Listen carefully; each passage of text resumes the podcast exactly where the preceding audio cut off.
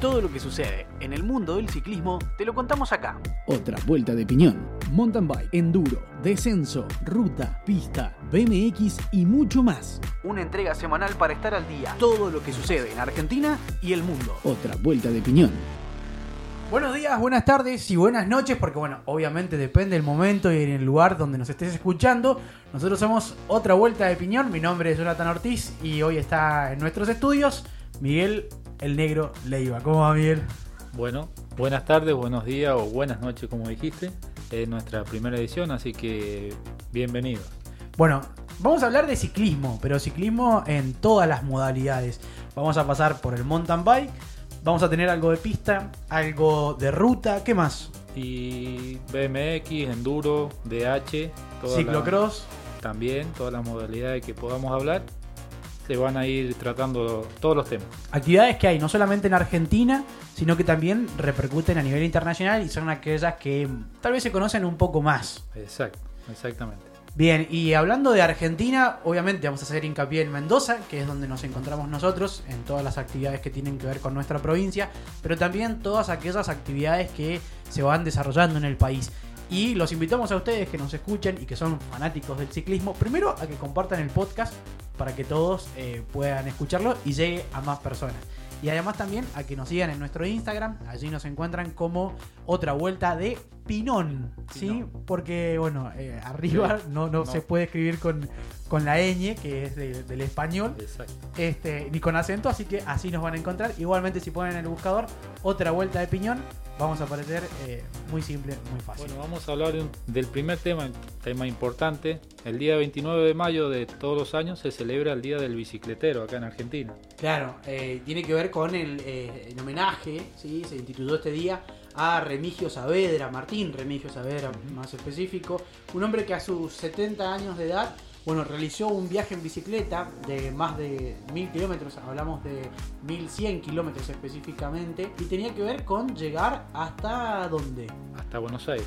hasta Buenos Aires. Y lo hizo en un tiempo récord, algo así de 18 horas, un poquito sí. más. El 29 de mayo se celebra en Argentina lo que es el Día mm, del Bicicletero. Exactamente. ¿Quién fue? Él fue un ídolo del ciclismo nacional que nació por allá por 1911 y que ganó 300 competencias. Bueno, a los 70 años, te llega a ser 1100 kilómetros en algo más de 18 horas por ahí. Bueno, realmente Una verdadera hazaña, sí. Sí, sí, sí, algo que, que queda en la historia. Bueno, él falleció en el año 1998, tenía 86 años. Dicen que, eh, entre algunas de las cosas que se cuenta de él, que mm, él quedó muy asombrado cuando vio a su hermano correr este, en los Juegos Olímpicos representando a Argentino, Argentina y a partir de ahí dijo, bueno, eh, me gusta, quiero ver eso y quiero poder llegar a hacerlo. Ganó más de 300 competencias estables. Hay que estar, ninguno de nosotros tiene Sí. 300 de competencia. Ay, nos faltan muchos años, pero Sí, estamos bastante lejos. parece. Por eso nos, nos dedicamos a hablar. exacto. Va- Vamos a hablar de ciclismo y no. Si bien andamos algo, Sí. aprovechamos y mandamos un saludo grande para el grupo de Musulmanes Team.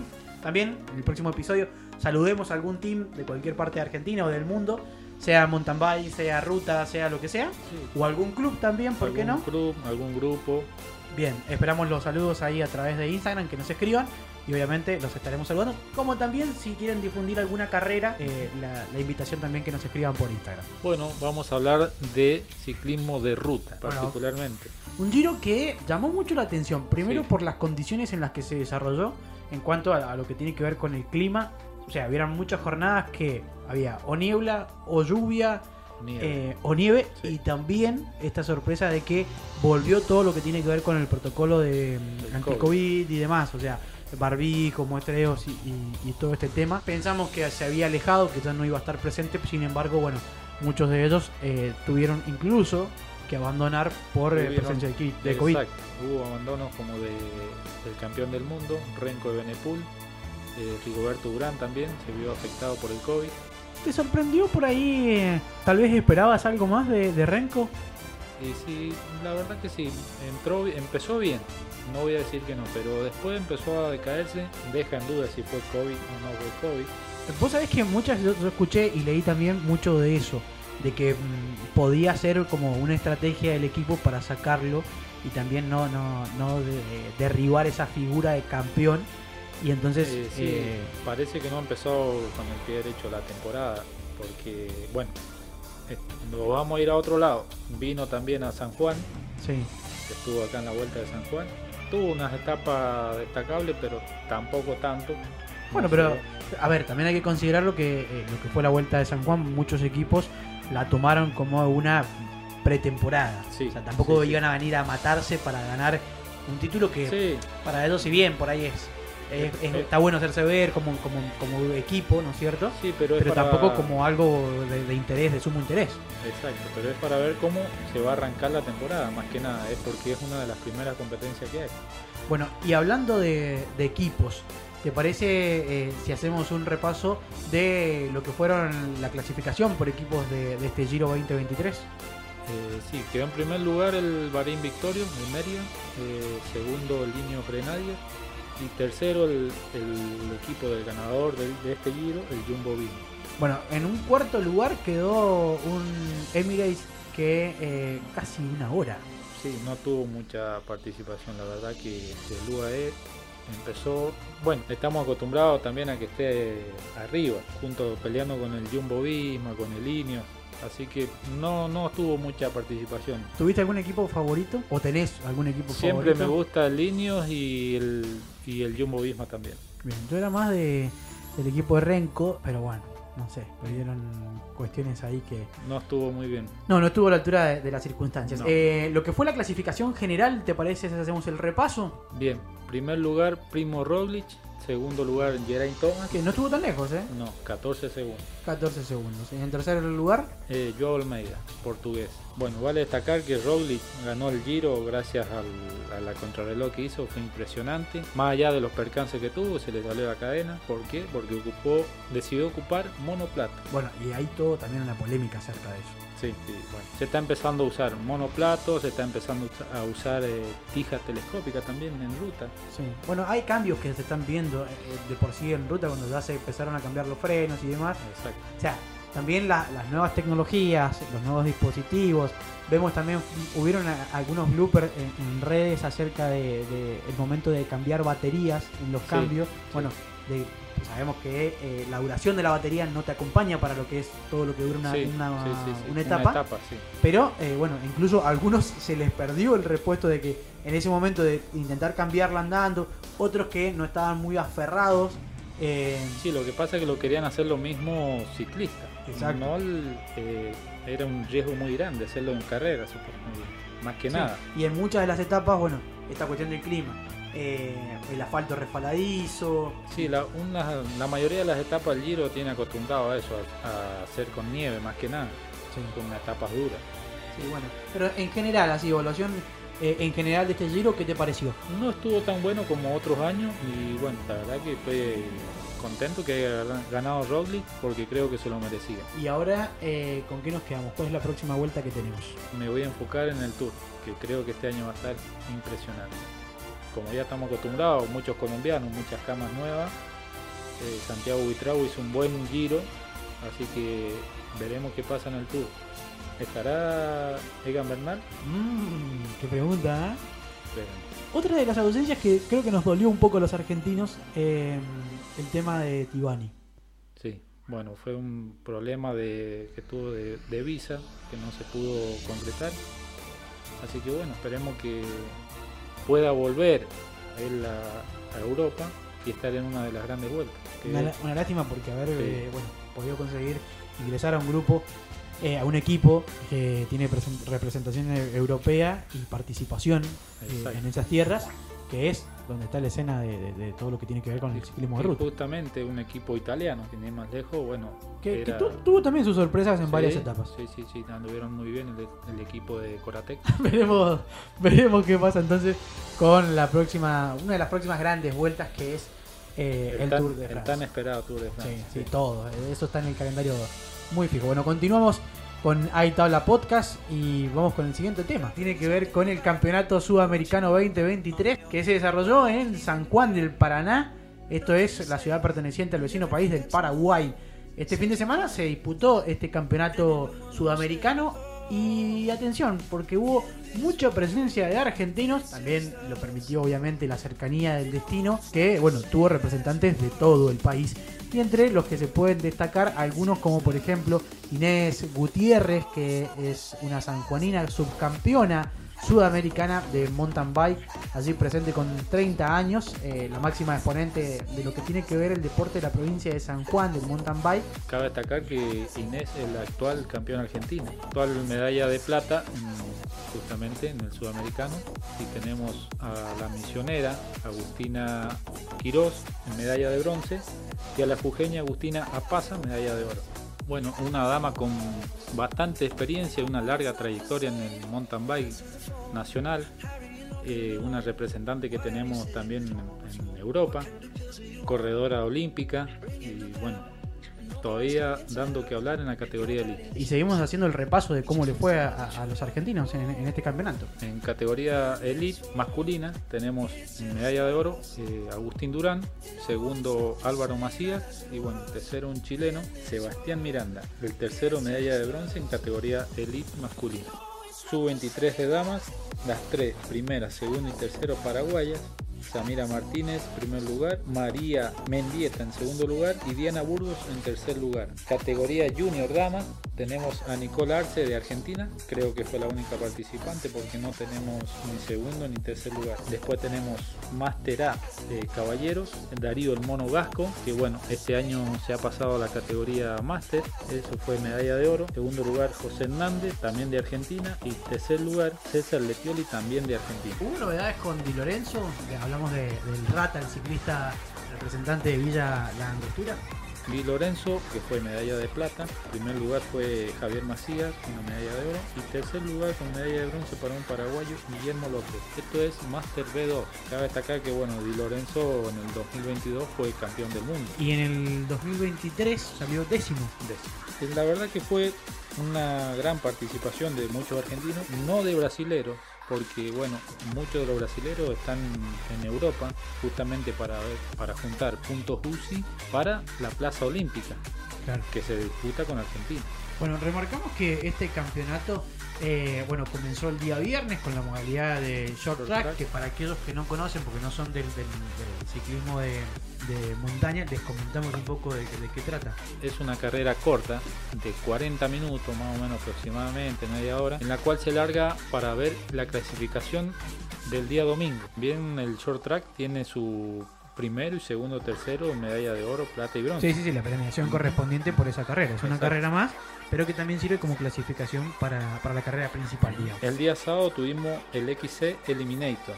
Bien. Es una modalidad que se largan de cuatro competidores y se da una sola vuelta al circuito y van quedando clasificados el primero y el segundo. Los otros dos van quedando eliminados. Aproximadamente 32 competidores que van largando desde a 4 y se va eliminando de a 2 hasta llegar a una final de cuatro competidores y también tiene su premiación de oro, plata y bronce. Son todas las modalidades que, que hay dentro de... Que hubieron en el sudamericano.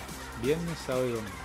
Bueno, hablamos de paraciclismo y lo que tiene que ver con la presentación de Majo Quiroga, que cerró su participación en esta Copa del Mundo en Texas, Estados Unidos.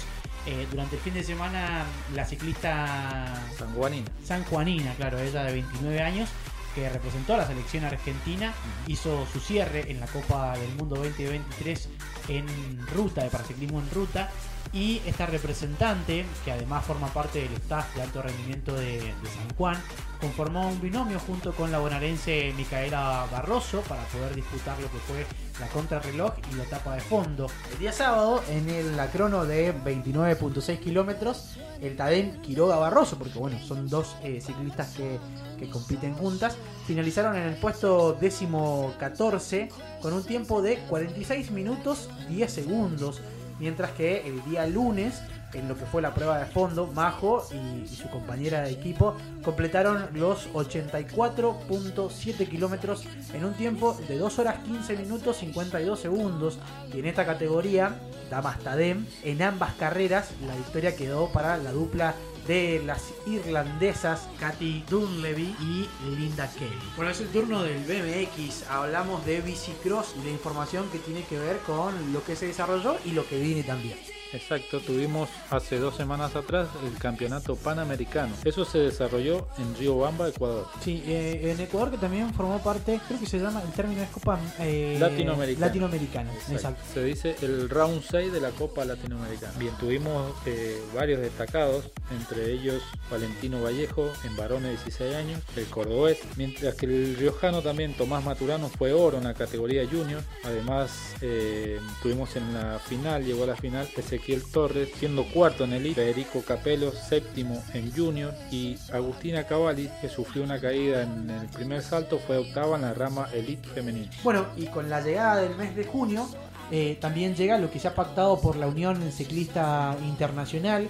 Hablamos de este calendario 2023 para el Bicicross BMX, de eh, lo que tiene que ver con eh, esta presentación en la ciudad de Turquía, que bueno, que va a contar, entre otros, con la presencia de Gonzalo Chalo Molina, de 28 años, que también integra el seleccionado nacional junto con eh, otros miembros en los que está también, bueno, Agustina Cavalli, Tomás eh, Maturano, Federico Capello, Ezequiel Torres y Federico Villegas, que son eh, los ciclistas que nos van a estar eh, representando. Bueno, esta es una de las fechas de Copa del Mundo que hay del BMX. Bien, del 2023 y que bueno, en su cronograma tiene el inicio de actividades el jueves primero de, de- de junio y eh, lo que tiene que ver con el viernes son los entrenamientos oficiales.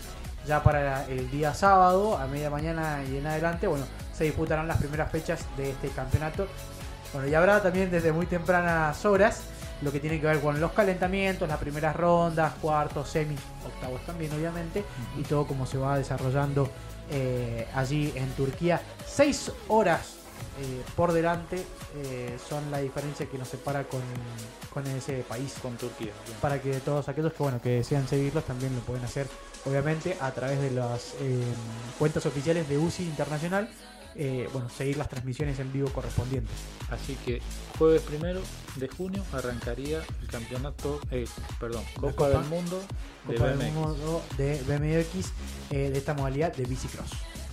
Bueno, y hace una semana se desarrolló lo que fue el enduro del Open Shimano, la segunda fecha que se desarrolló en Las Pircas, En las Pircas en Córdoba. en Córdoba, ahí en la zona de, de Altagracia, quedándose con el primer puesto, ni más ni menos, ¿quién? Y nuestro San Rafaelino Gonzalo Gadosech. Bien, ahí con, el- con ese primer puesto, que se lo había visto en, en la Copa del Campeonato Argentino, la de, de única fecha que también se desarrolló en San Rafael. Bueno, se lo había visto con complicaciones técnicas y demás. Sí, tuvo, lamentablemente tuvo una falla técnica y bueno, le impidió quedarse con el campeonato argentino. Bueno, pero ¿te parece si escuchamos el testimonio y la palabra de lo que contaban algunos de, de los competidores? Bien.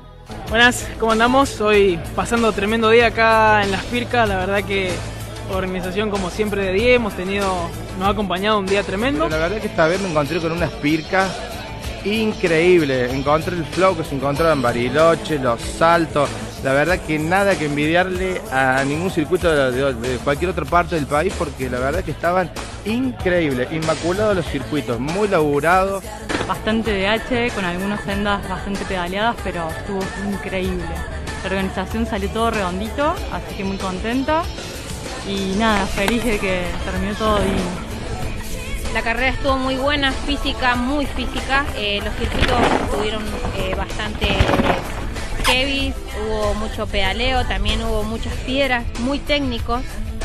Terminé, estuve cinco minutos llorando de la emoción. Porque fue un fin- de semana increíble. Las pistas increíbles, el team increíble, la gente increíble. Fue, fue, eh, soñado, soñado. Las pistas realmente superlativas. Bueno, ahí estaban las palabras de algunos de, de los competidores, contando un poco lo que había sido el circuito, cómo habían sido también las jornadas que se desarrollaron allí en Córdoba y completamos también el podio. Sí, la verdad que el Open Shimano tiene un gran desgaste físico, no es, no es tan fácil la modalidad. Y bueno, cabe destacar que en segundo lugar estuvo Santi de Santiago, que si bien participó en categoría máster en el campeonato argentino, en esta modalidad la hizo en categoría elite. Bien, en tercer lugar quedó el actual campeón argentino Facundo Descalzo. Bueno, Facundo, que es del sur, que también estuvo presente en tanto lo que es el enduro y el descenso, o sea, vamos a ver siempre eh, los mismos competidores, porque bueno, practican eh, cualquiera de las dos disciplinas. Bien, van de la misma, son de la misma rama. Bueno, y cerramos el repaso de lo que fueron las últimas actividades con lo que tiene que ver la vuelta de Mendoza 2023. La vuelta de mountain bike, exactamente. Vuelta, exacto, bien para, para destacar esa, esa corrección, sí. Vuelta de Mendoza de Mountain Bike 2023, que también eh, era parte de lo que es el campeonato nacional por etapas. Exacto, ahí salieron todos los campeones nacionales por etapas que hay en la modalidad mountain bike.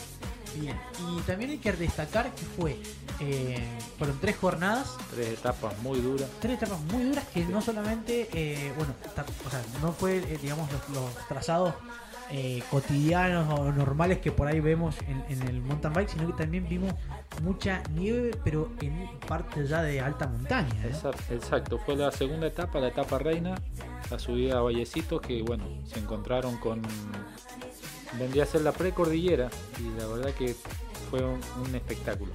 Bueno, entre los ganadores de, de esta vuelta de Mendoza hay que destacar eh, bueno, la presencia y la participación en eh, lo que es la categoría mm, del Master D. Sí, estuvo participando eh, Adriana Los, una ciclista que corre bueno para el equipo Benzo, que tiene muchos años ya de, de participación, de trayectoria y que eh, nos ha sabido representar muy bien en, en diferentes encuentros a nivel nacional y a nivel internacional.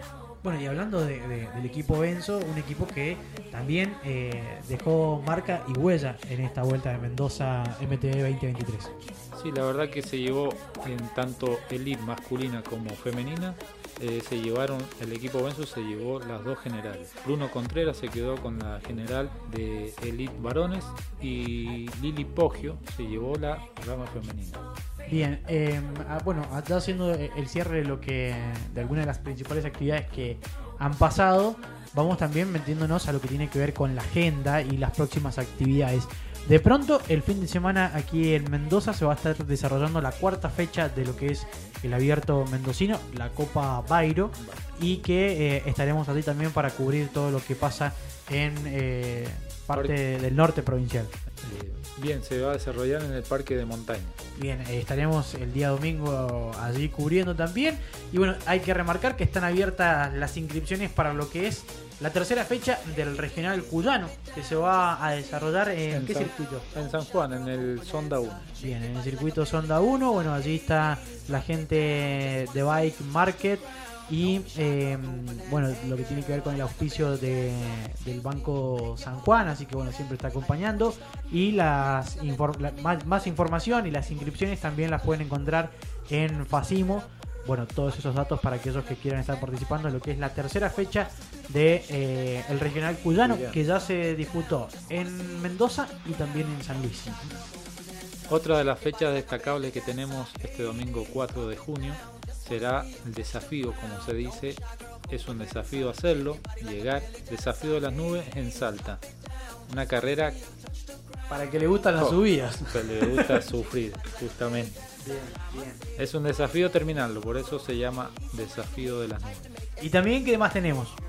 Tenemos en Eco Pilar la Copa Volta, que se desarrolla el sábado y domingo 3 y 4 de junio. Bueno, hay un montón de cosas que no hemos hablado y que no hemos tratado. La idea es poder seguir eh, eh, en los próximos encuentros. Recuerden, una vez por semana vamos a estar a través de Spotify y a través de todas las principales plataformas que nos pueden encontrar de podcast, ya sea Apple Podcast, eh, Google Podcast y demás. Y eh, nos siguen durante la semana en nuestro Instagram, otra vuelta de piñón. Pero bueno, como decía, muchísimas actividades que hay que vienen.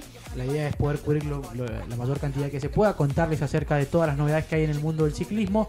También, eh, bueno, hubo presencia, lo estaremos hablando próximamente, de, de José Maligno Torres, el ACBMX, y estuvo en los X Games en Japón, estuvo después también en, y en París, en Francia.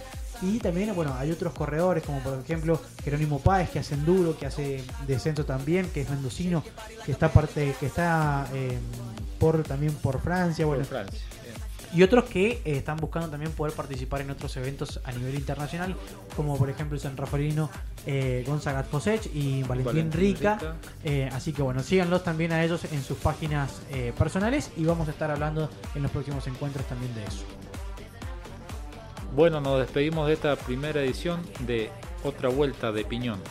Bueno, agradecerles a todos ustedes que nos siguen, que nos escuchan. Eh, no se olviden de darle like, ponerlos, seguirnos también, tanto en Spotify como el resto de, de las plataformas. Y obviamente en nuestro Instagram también compartan para que bueno pueda llegar este podcast a más personas. Muchas gracias. Nos encontramos la próxima semana, Miguel. La próxima semana nos encontramos. Muy bien, la próxima semana nos encontramos entonces acá en otra vuelta de piñón.